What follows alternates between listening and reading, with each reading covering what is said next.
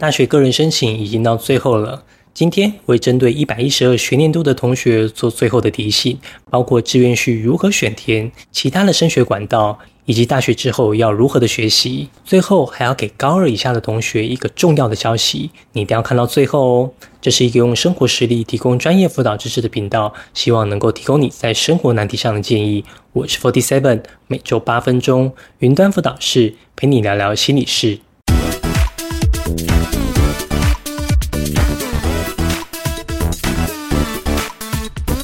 近期许多大学已经公布了录取结果，台大预计在六月五号进行公告。这几乎是个人申请最后放榜的一所大学。如果你有正取的资格，那你一定会有大学念。但假如你想念的校系是备取，那应该怎么填志愿呢？我了解现阶段许多学生可能感到焦虑，对于是否能够进入备取的学校感到不确定。一般而言，我们会参考前一年的备取情况。例如，去年被取到第八十名，而你是第七十名被取，通常来说，你就很有可能会被录取。不过，如果今年该校的被取名额减少，你可以试着计算一下你的被取位置在整体的比例。再来，还有一种简单但相当实用的方式，就是评估前面的学生可能的选择，试图预测有多少人可能会放弃该学校。你可以透过交叉查榜的网站了解该校系的录取状况。假如你是第五名被取，只要前面有五个人放弃，你就有机会上榜。那么谁会放弃呢？还有谁？这个就需要根据各种因素来推测。例如，有些人可能会优先选择国立大学，或者看重科系未来发展等等。你可以一个一个的去分析。等你做完各种评估之后，同学要在六月八号、六月九号这两天到甄选委员会去登记就读志愿序。六月十四会公告统一分发的结果。那在志愿序的安排上面有没有什么技巧或策略吗？在我多年的经验里，我归纳出一个非常重要的关键策略，那就是喜欢的填前面。我没有在耍你们哦，这个策略是真的很重要。记得一个原则：志愿序是跟自己比，跟别人比永远是比分数。只要你是正取，就算放到最后一个志愿，都一定会录取。那如果你喜欢的校系是备取，你可以先放到前面一点的志愿序，这样就可以先去跟别人比看看。一旦备上，那后面的志愿就不需要再比了。这里的排序完全不需要烦恼，只要把喜欢的放前面，不用管正备取，那就会优先录取你喜欢的校系。至于同时录取一般大学与科技大学的学生，因为两者是不同的系统，科技大学是按照梯次去报到，轮到你，你就可以去报到。同时间，你也可以去进行志愿序的选填，等到六月十四以后再来决定要放弃哪一边就好。我认为你不必过于担忧是否会被上，因为你已经做了你能做的事情。现在你能做的就是去等待，或者再去探索其他的升学途径。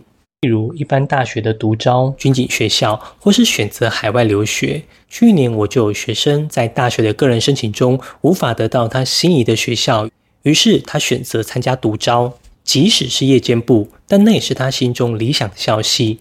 后来，他向我表示，他在学校的日子过得非常的开心。此外，许多海外大学也接受利用学测的成绩申请，只要你的备审资料准备好，而且面试表现良好，完全有机会进入你心中的理想大学。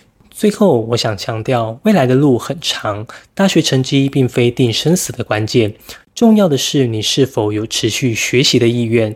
只要保持学习的热忱，未来的发展绝对不会被你的大学校名受限。昨天我收到一位以前学生的讯息，他告诉我他研究所还没毕业就已经拿到群联电子的工作了。我听完很惊讶，因为他高中成绩大概落在校排两百名，全校也不过才三百人。当年他只考上了一间私立大学，我记得当时他还蛮沮丧的。可是后来他在大学里很努力的学习，甚至考上交通大学电机研究所，最后用前百分之二的成绩当选杰出毕业生。听到他的故事真的很激励人，我也会邀请他来跟我录制一期节目，聊聊他的心路历程，敬请期待喽。今年我开发的学习历程金牌写作课正式上线。我当初设计这套课程，最希望的就是可以帮助你写出属于你个人专属的学习历程。虽然人数不多，但每一位学员我都尽可能的协助与照顾。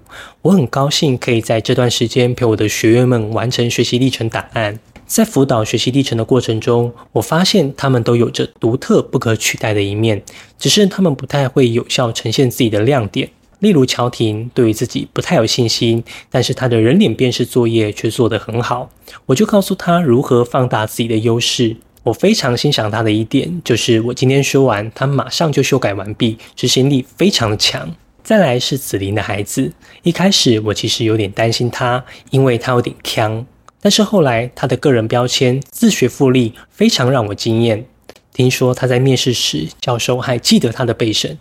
再来要特别提到陈宇，虽然他身体不舒服，但意志力却很坚强。每次读到他的背审，都可以感觉到他生命的强韧。我相信教授也应该会有这种感觉。阿森大概是我的学员中最认真的前三名，在使用我的课程后，居然一周内就写完八篇多元表现。那时候改他的档案，改到我都有点害怕了。我心想，这个学生怎么这么认真？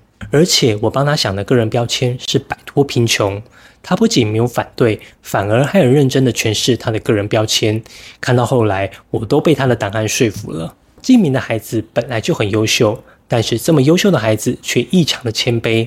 当我给他修改意见时，他不仅采用，还会加以延伸出极具个人特色的内容。每次看他的档案，我都佩服不已。预修的孩子档案的基本功非常的扎实，看到他的档案就几乎可以知道他完全的吸收我的金牌写作课。每一种写作技巧运用得非常恰到好处，我基本上不需要太多的修改。而应童算是比较早期就开始准备的孩子，因为他有报名国防学士班，需要比较早交件。他们在比较知名补习班之后，选择了我的课程。而我跟应童把无人机的个人标签，应该是表现得淋漓尽致了。最后，应童还得到了三位教授的一致认可。嗯。就在刚才，我收到一封 email，又一位孩子五间正取，他的备审高达九十三分，他的优秀，我们就等到他在我的课程评论中再来一探究竟吧。我个人很讨厌用榜单来宣传，就算我目前已经知道好几位学员录取顶大，或是他们心中的理想校系，我也不觉得那是我的功劳，那是这些学生自己本来就很优秀，我只是提供给他们一个全新的思维。帮助他们找到个人标签而已。我在当中扮演着指导教练的角色，帮助他们通过文字展现真正的价值。榜单从来就不是学生的价值体现，更不是老师的功劳展现。我更看重的是在辅导学习历程中，我与学生的互动与关系。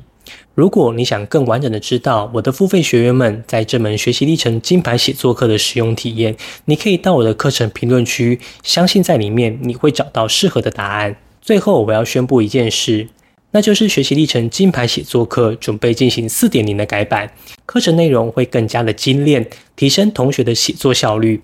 为了提升学员的使用品质，新的学年度金牌写作课的购买名额会缩减，课程价格也会提高。四点零的版本预计在九月上线，在此之前，你都可以用现有的价格无痛升级课程。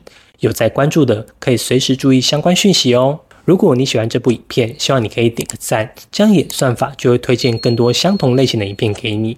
你也可以发了我的个人网站，里面有许多免费的升学资讯。如果你有什么升学相关的问题，可以在下方留言，我会一一回复你。云端辅导室陪伴你生活大小事，我们下周见。